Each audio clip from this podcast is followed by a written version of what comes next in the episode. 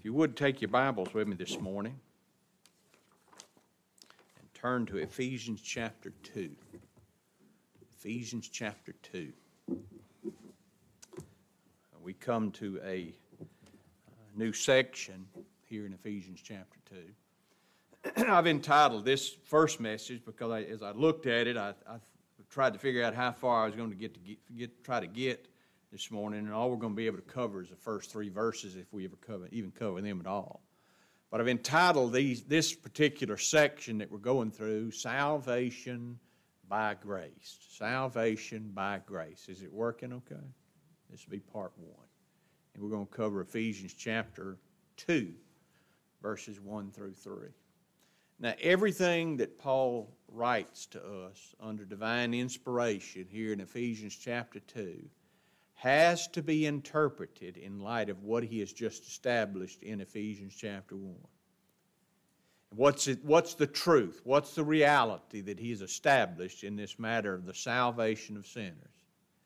Salvation in its entirety from election and choice in Christ as our surety and substitute before the foundation of the world, to Christ actually coming in time as our mediator, representative, substitute, surety, redeemer, and savior, as well as God the Holy Spirit coming in time to each successive generation and regenerating, converted all, converting all those God the Father chose that Christ the Son redeemed. You say, what are you saying, Pastor? Salvation in its entirety, from start to last, is of the Lord. Now, we do believe and we do seek to love our God. And we do seek to, to hold out and rest confidently and completely in Christ as the Lord our righteousness. But everything that we do, even enabled by God the Holy Spirit, it does not make up any part of our salvation. Salvation is in Christ, by Christ, through Christ, with no conditions on the sinner in any way, to any degree, at any time. And I know people have trouble with that. And I, I, I, deal with it constantly that, that men and women, they, they, they bombard you with this idea with when you say things like that, you're just, you're saying, and, you're, and, and, and, and all I can boil it back down to is this that's all I can hear. They hear, when, when, when the unregenerate mind hears this message of full free grace in, by, and through Christ Jesus alone, they hear what? You're saying we can do whatever we want to do. Now, ask yourself this question, because this, this is personal. When you hear that message, Salvation full and free in Christ, by Christ, through Christ, not conditioned on anything that I've done in the past, anything that I'm doing today, or anything that I will do in the future. What thoughts does that bring to your mind? Do you sit here this morning in Grace Baptist Church, or if you're out there listening to us on the internet this morning, when you hear that message, do you think, well, goody, goody, goody, I can do whatever I want to do now? Is that what you hear? As, a, as one bought by the blood and righteousness of the Lord Jesus Christ, don't you want to, to do everything you possibly can to glorify and honor God in both your body, mind, spirit, and soul? Don't you? I hope with it, I hope we all do. I, I, I want to honor God in everything that I say, everything that I do, all my actions toward Him, and my actions toward my fellow men. Don't you? Well, let me ask you this Do you think you've measured up in any capacity in any of those things that you want to do? A verse came to my mind this week, and I went back and I looked at it. And, and this, is the, this is the reality of the child of God. This is an Old Testament statement of Romans chapter 7, verse 24 and 25. Solomon, in his wisdom, said, Who can say, I have made my heart clean? I am free from sin. In other words, I've stopped.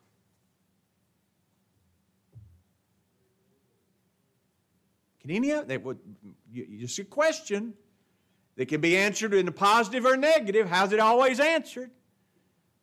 Who can say they've made their heart clean? Nobody. Who can say that in, in their actuality, in their life, that they're free from sin? And we can say we're free from sin in Christ, but we're not free from it. I would, yeah, I always say that, but then I always it always stops when it comes out of my. I almost started to say again. I wish I was free from sin. If if I was, if I was, if I was, I'd be the most self righteous person on the planet. It's just our nature. And all you got to do is look at and listen to men and women as they talk, and you know that self righteousness is the driving force behind what they say and do. They have not been taught of God what sin is and what they are and what Christ did. And they have not come to see that God justifies one group only ungodly. And here's the thing you're not getting out of that group of ungodly just because you're saved, it's still there. Do you not know that? Do you not feel that? Do you not struggle and groan with that every moment of your life? Yeah, eh, eh, there, there's no clearer picture in the entirety of the Scriptures.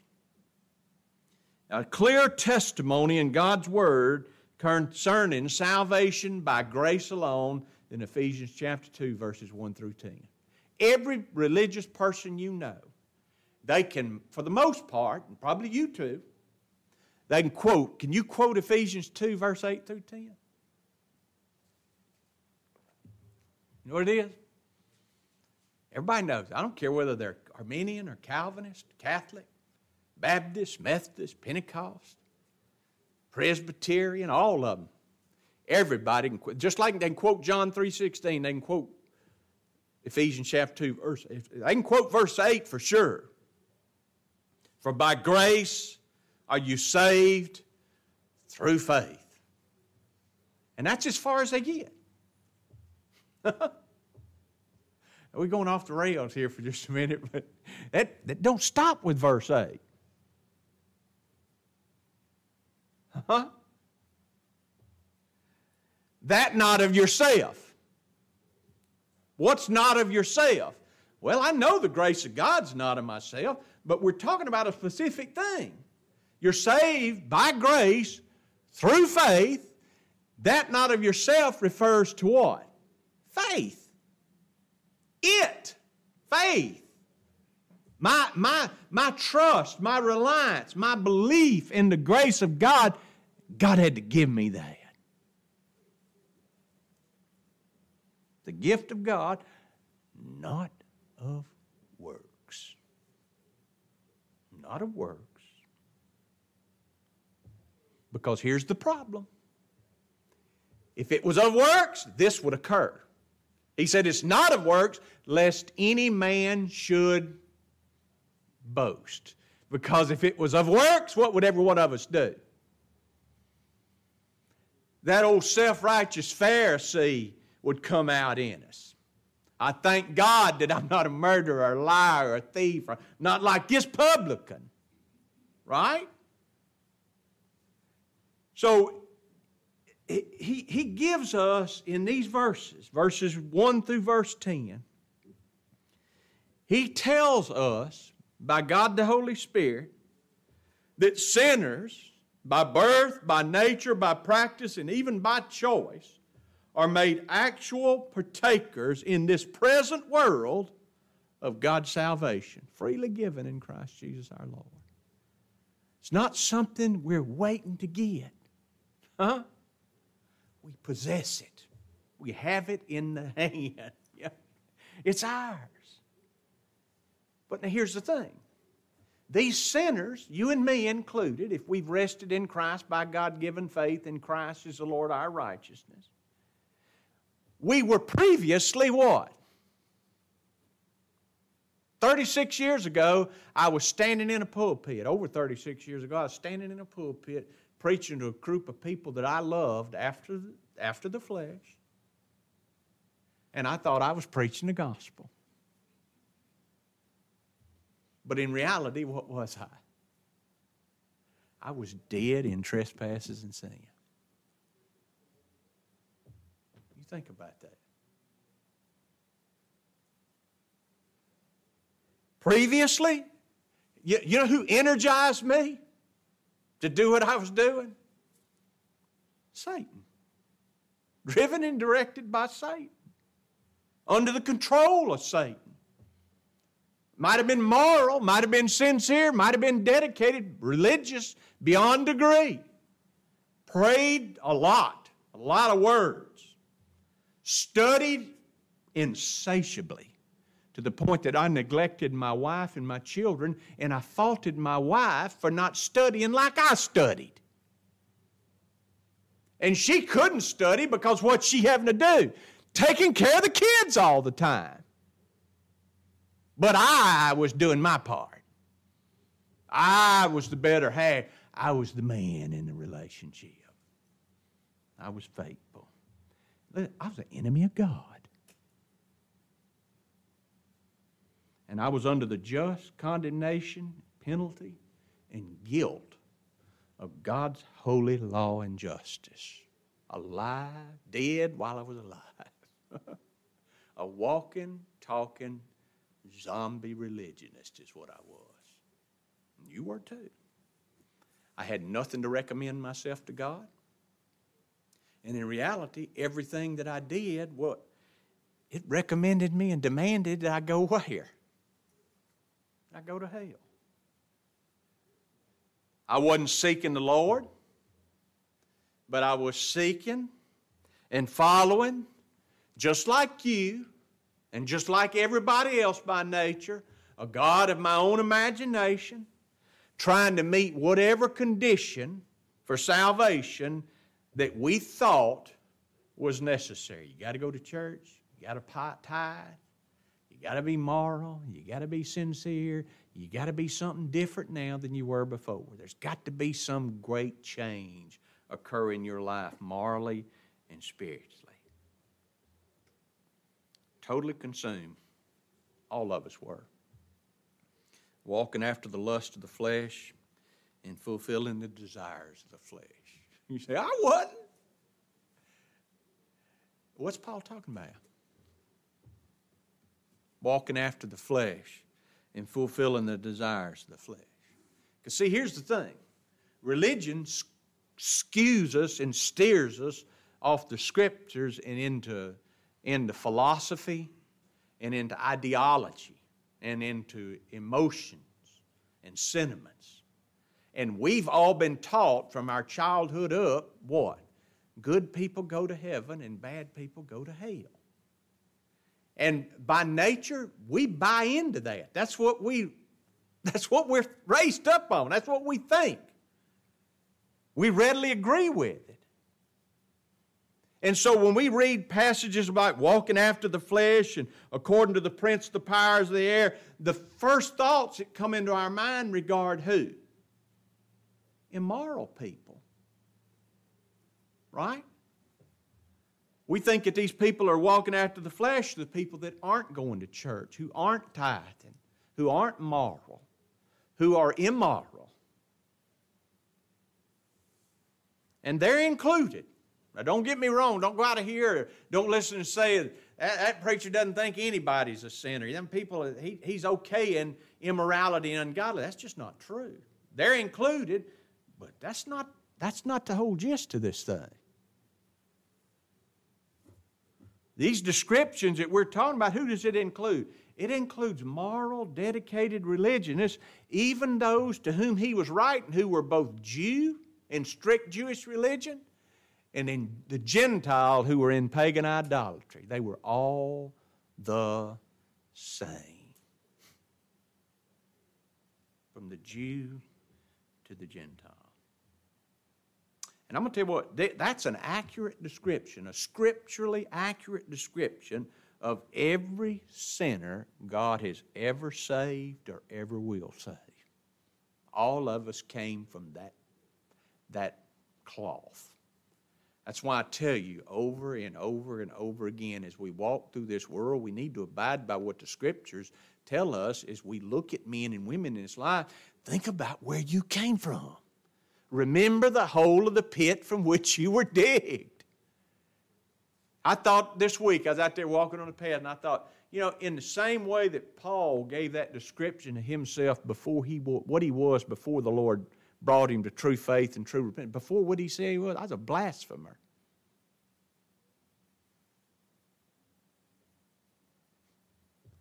Well, hold on now, Paul. You were a, before a blasphemer? What was he? What was Paul, Saul of Tarsus? He was a Pharisee. Under divine inspiration of God the Holy Spirit, in, in Philippians chapter 3, what did he say of himself before his conversion? Huh? Concerning the righteousness required by the law. What was I? He wasn't lying. Outwardly, blameless. But God don't look outward. what does God say? God sees the motive. Why was Paul, Saul of Tarsus, striving so hard to be blameless before the law of God? You ever thought about that? They didn't tell me that in Sunday Bible school, vacation Bible school. Why was he trying so hard to keep the law? Why did you try so hard to be the best that you could be before the Lord saved you by His grace? Why? Why did you do any of it? Because you thought by nature that it made the difference between life and death. And so you got to put your shoulder to the grindstone and push as hard as you can. And the thing is, you can't ever stop pushing. There's never any rest, never any cessation of work. Folks, God justifies the ungodly. He gives spiritual life to sinners who are spiritually dead. He, God, the God of all grace, He makes them accepted and He makes them fit and qualified for heaven based on one thing alone the imputed righteousness of His dear Son, the Lord Jesus Christ, that which He accomplished by His obedience unto death. But here's the thing before God makes us partakers of His grace, we all, without exception, hate the light and we love darkness. We hate the light and we love darkness. We have no fear of God before our eyes, and everything we know is a false salvation on condition on the sinner. Before God actually makes us partakers of His grace, we know nothing about grace. All our thoughts concerning salvation, every single solitary one of them, are legal or they're mercenary. In other words, they're, they're based on something that we've earned in opposition to free grace. These truths concerning our real condition as lost sinners, it magnifies God's grace and exalts the Lord Jesus Christ as our mediator and surety. Those men and women who deny those truths or try to water down those truths, they give evidence of being in the very condition that they deny. Self righteousness. It'll always blind us to our need of pure grace. Religious pride will always pervert grace, and it will always insist on legalism. And By nature, we're so deceived by self righteousness and pride, and we're determined to send ourselves and all who hear us to eternal misery. But here's the thing there's always hope with God. There's always hope with God. God's grace gives life to the dead. He gives true faith. You think about this true faith to idolaters. Gives repentance unto life to those who by nature are spiritually kin to Satan. And he gives liberty to those who are under Satan's power and control, and he does it freely with no conditions on the sinner. Just freely gives it through Jesus Christ our Lord. God, all grace, you know what He does? He sends you and me as His people into this world of unregenerate men and women to tell them, you know where to tell them? We're telling them that they are in such a awful condition spiritually, dead in trespasses and sin, enemies of God in their minds by wicked words. That they need the Son of God to act in their place and establish for them a righteousness that demands their salvation. That's their only hope. They need a righteousness that satisfies all the conditions of salvation. They need a representative to communicate to them all spiritual blessings and deliver them out of spiritual deadness and idolatry, out of Satan's power, out of Satan's control, out of Satan's family, without any contribution on their part. Now, look at the depravity of our former condition. Here in verse 1, we want to start. And you, and you see, hath he quickened is in italics, so it wasn't in the original, but it's implied. We'll see that as we get on down through this.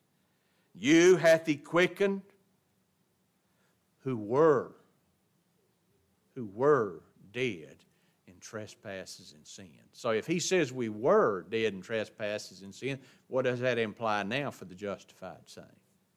We're no longer dead in trespasses now, the ones that he's describing here, they weren't dead physically. so they must, of necessity, have been dead some other way. So, how are they dead? They're dead spiritually. And when you think about this idea of spiritual death, it's twofold in reality. It's, first of all, it's legal death. And secondly, it's moral death legally and or objectively, by nature, we all owe a debt to God's law and justice we can't pay. Which means that by nature, every single solitary one of us, including God's elect, we are in a state of condemnation and wrath. We're alienated from God. We're morally and subjectively, every faculty of our being is energized and controlled by a powerful principle that directly opposes God's glory and salvation. Now, that doesn't mean that we can't display those qualities of character that men and women admire so much. We can love people, we can show kindness, we can give our time and our money, even to the extent that we appear righteous unto men. Hold your place there and turn over to Romans chapter 3.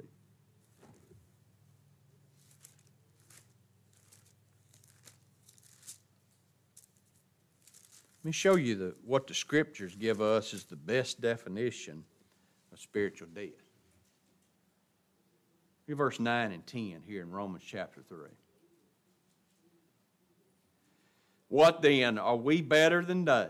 Romans 3, verse 9 and 10.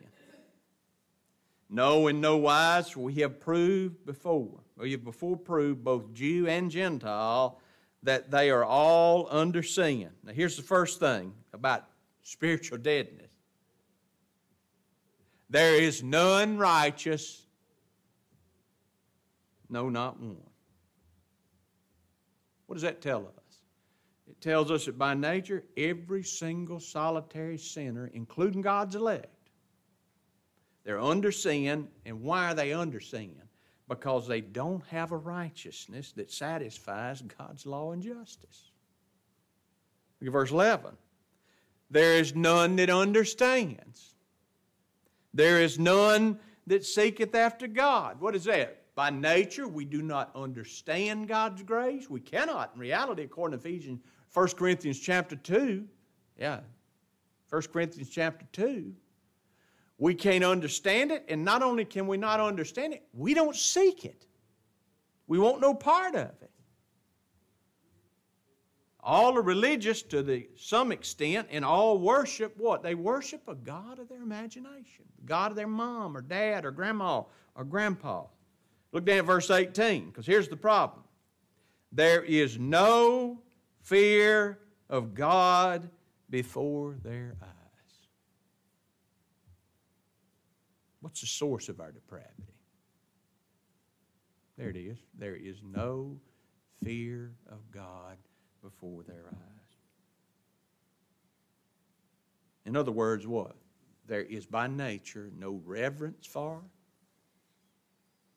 no respect for the glory and honor of God's redemptive character. The principle that controls our minds and our affections and our will is directly opposed to God being glorified in salvation. And this principle that's in us by nature will never let us become subject to the law of God and submitted to Christ's righteousness. We have a double need, all of us. First of all, we need a righteousness.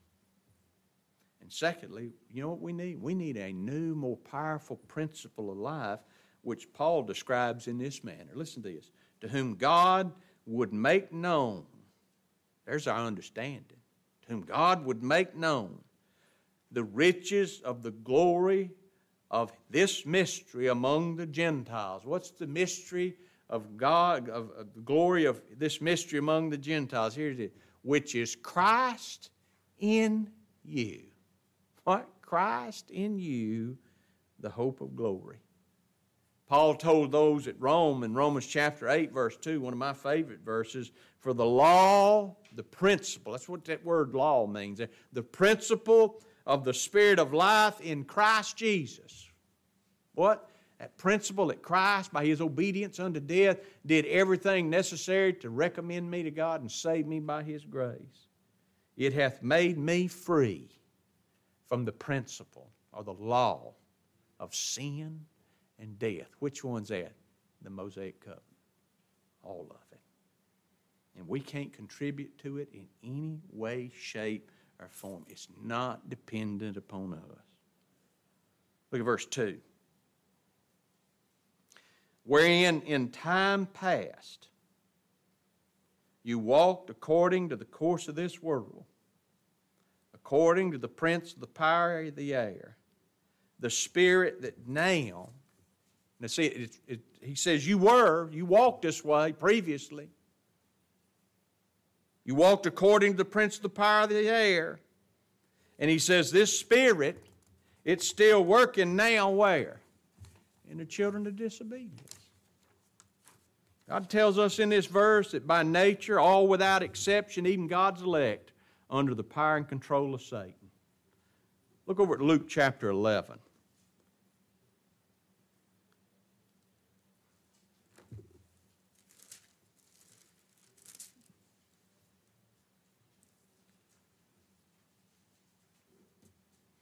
All our faculties are energized by Satan. like Satan, by nature, we are opposed to God being glorified in our salvation. Look at verse 21 and 22. He said, When a strong man armed keeps his palace, his goods are in peace.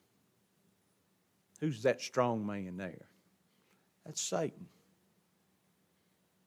But this is God's grace.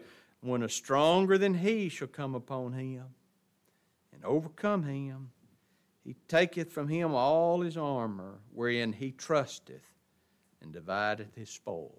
What's that? The power of God's grace has to set us free, has to bring us out of this condition that we're in by nature. Verse 3 of our text. Turn back over to Ephesians 2, verse 3. Among whom also we all had our conversation. That word conversation means our behavior. In time past, in the lust of our flesh, fulfilling the desires of the flesh and of the mind, and were by nature the children of wrath, even as others.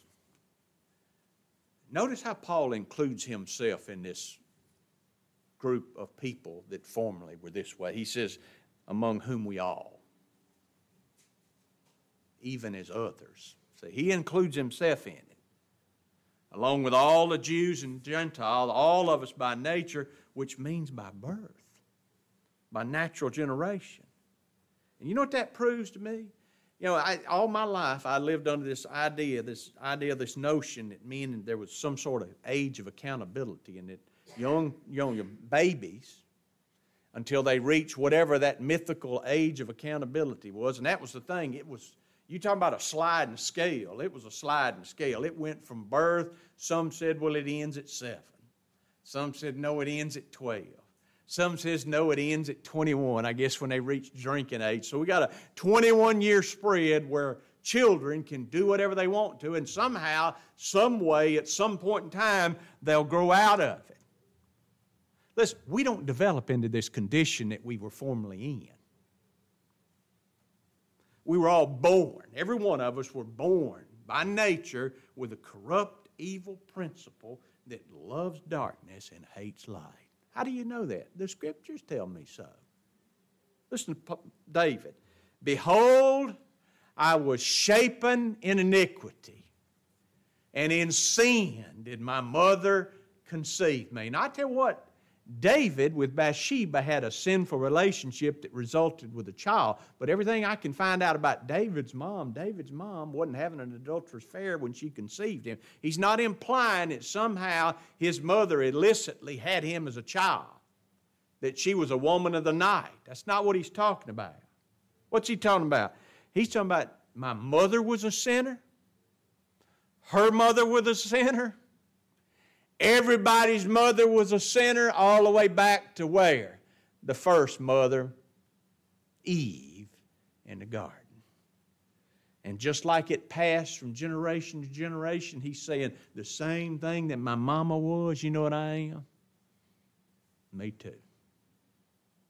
Listen to this one. The wicked are estranged from the womb they go astray as soon as they are born, speaking lies. People say, well, that's just the wicked. Uh, so, in other words, Adolf Hitler, when he was born, we, we, we, even, even religious people admit that, that dude was a bad dude. He, if anybody deserved hell, he did, right? He went forth from the womb speaking lies. No, that's not what he's talking about. What does he mean by this? By nature, what are we? He, what did he say we were formerly? He's saying that every one of us, by nature, when we come into this world, what do we do? We immediately begin to act out in our lives what we are by nature. All of us. I've asked this for years, since I, I guess when we first come to hear the gospel years ago back out at Hico. Who taught you who taught you how to lie? Huh? I, when I think about the first time that I actually remember telling a lie, I know it probably happened before that. And I'm pretty sure I've told this story before, but I'll tell it again. I was about eight years old, and my mama loved ivies. And she had these big ivy pots in our formal dine, living room and dining room that nobody went into we're supposed to go in there and play because it had the pretty white carpet, you know. And it was a room that nobody could use. But she had those ivies in there and these great big old cedar pots. And, you know, they were had that, that like a cat pole in it.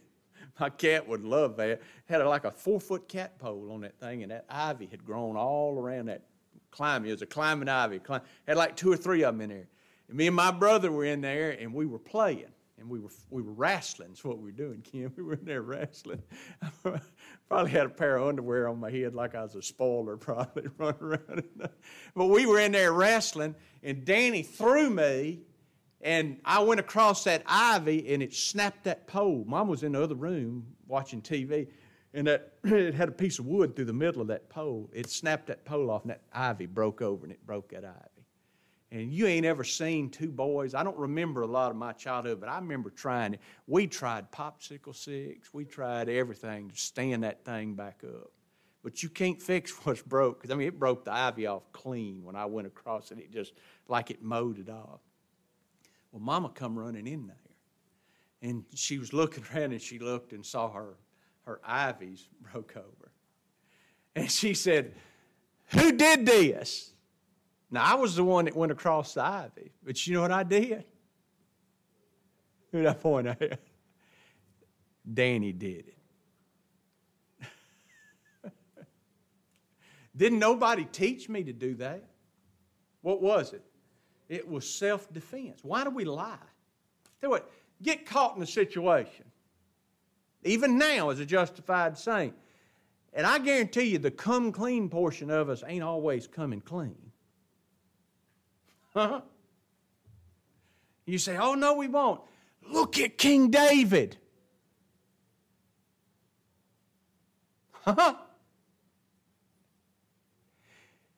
What did he do to cover his lie? How far did he go? How far was he willing to go, even as a justified saint? Now, that doesn't make it right. And that doesn't mean, well, I'm going to use that to justify my bad behavior. It's written for our admonition and our learning. It teaches us what? Don't do that. Isn't that what John said? My little children, these things write, to, write I to you. He records David's sin to imply to us and tell us don't sin because what? Sin has consequences even in this life. Think about what was the fallout from what David did. Uriah the Hittite died. That child died. Absalom killed his brother. Amnon raped his sister. I mean, the list goes on and on and on and on.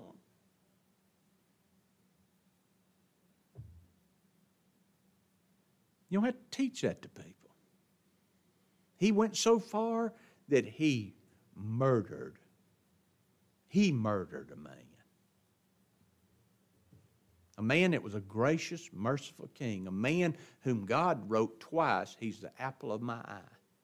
A man after my own heart.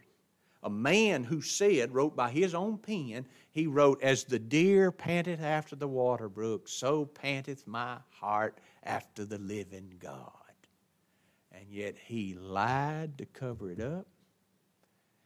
That guy, yeah, I mean, you think about it. Uriah the Hittite was so faithful and loved David so much that when he called him in, called him in so he would be with his wife, so he would be confused enough that he couldn't keep up with time frame.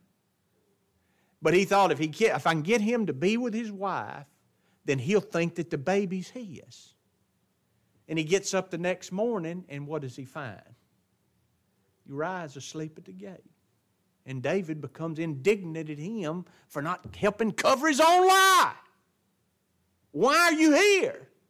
It's not right for me why my fellow men are out in the battlefield fighting for you, King David, for me to not be with my wife because they can't be with theirs. And so David goes inside and he takes that pen and he writes that letter and he gives it to the captain. And the captain opens it and reads it and he says, You take him and you put him in the hottest part of the battle. You think about the deception of this now and the deviousness of it. As he wrote this, put him in the hottest part of the battle. And when the battle's raging, back off and leave him. And he waits not to mourn over the fact, because he wanted Uriah dead.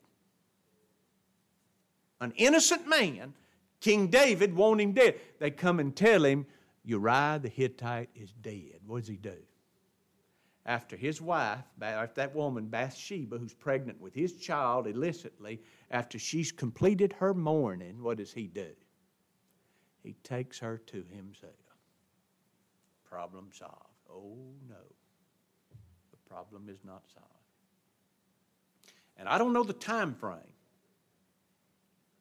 I was talking with somebody about this week. I don't know the time frame of it. Doesn't tell us how long of a period occurred between he had Uriah the Hittite killed and when Nathan came to him. I know it was somewhere in a nine month period because she had, Bathsheba has not given birth to that baby yet. And I don't read anywhere in anything of 1st and 2nd Samuel. I don't see anywhere where David's wrestling with all of that. If you can find it, find it for me. where he's over there just, oh, it's me, I've wronged Uriah, and I've wronged Bathsheba, and I've wronged my wife, and I've wronged my concubine. No grief, no pain, no agony. Nathan comes to him, tells him the story about the little ewe lamb. And when he hears that guy taking that one ewe lamb, when he had a whole herd of them, and kills that one to prepare for his feast, David became filled with wrath. And Nathan looks at him and said, David, you are the man. It came home, Kenny, right then. Huh? That's what we all are by nature. The deepest, darkest sin that you can ever possibly imagine in your wildest imaginations, in your mind, you know where it resides at? It's in you and in me. The worst you can think of. You say, oh, no, it's not. I tell you what, you don't know yourself. Be careful what you say you will not do.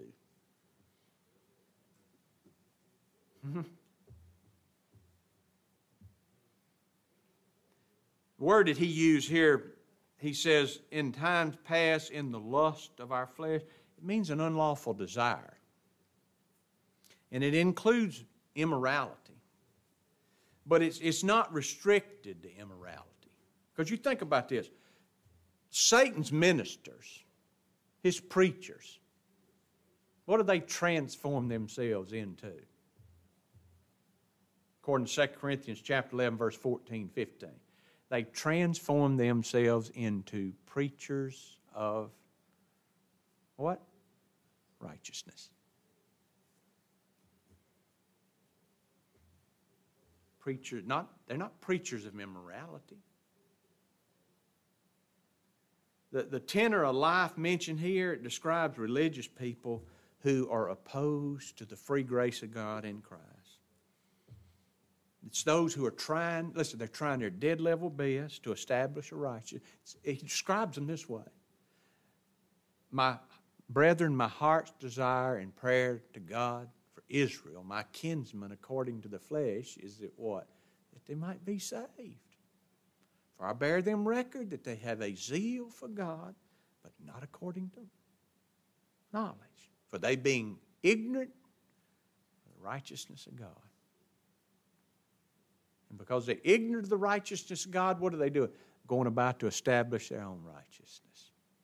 They have not submitted themselves unto the righteousness of God. But notice this last phrase, and we'll quit, because I wanted to deal with this a little bit. He says, And were by nature were by nature the children of wrath, even as others.